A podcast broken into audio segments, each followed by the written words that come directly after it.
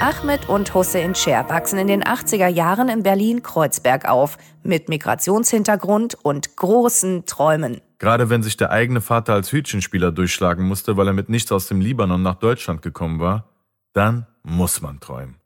Man muss sich Luftschlösser bauen, sich strecken, um nach den Sternen zu greifen. Für die Brüder sind das die Stars des amerikanischen Wrestlings. Mit viel Leidenschaft eiferten sie ihren großen Vorbildern aus dem Fernsehen nach. Studierten die Bewegungen der Wrestler, schauten uns die Zeitlupen hundertmal an, um am nächsten Tag im Atelier die Moves möglichst korrekt auszuführen. Erst die ganzen Basis-Moves. Aber dann kamen gleich die richtig spektakulären Manöver.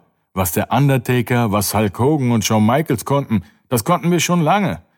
Natürlich machten wir dabei wahnsinnig viele Fehler. Und es war ein Wunder, dass wir diese Phase überhaupt überlebt haben. Der Eifer und das Herzblut zahlen sich aus. Sie treten bei Wrestling-Shows an, touren um die Welt, gründen ihre eigene namhafte Wrestling-Schule und beeinflussen die Szene damit nachhaltig. Und das mit einem großen Ziel. Lass uns doch die Szene aufrollen. Groß ins Promotion-Geschäft einsteigen.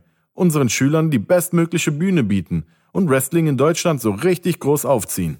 Und zwar ohne den ganzen Mist, den wir in der Vergangenheit erlebt hatten. Ohne den Rassismus, ohne die Intoleranz, ohne die miese Behandlung. Hussein und Ahmed sind Vorbilder, die für ihre Schüler einfach alles machen. Für unsere Schüler oder Kämpfer machen wir kostenlos die Setcards. Organisieren, vermitteln ihnen Stuntdrehs, die inzwischen ein steter Teil unseres Geschäfts geworden sind. Allein bei den Jobs als Stuntman gibt es Gagen bis zu 1000 Euro pro Tag. Und für uns beide ist das immer was Besonderes. Wir prügeln uns regelrecht darum, wer es den Jungs sagen darf. Dass wir unsere Schüler gut behandeln, hat sich inzwischen überall rumgesprochen. Wenn wir uns nämlich über eine Sache nicht beschweren können, dann ist es der Nachwuchs. Im Dojo ebenso wie in der Familie. Und manchmal ist das für uns sowieso alles eins.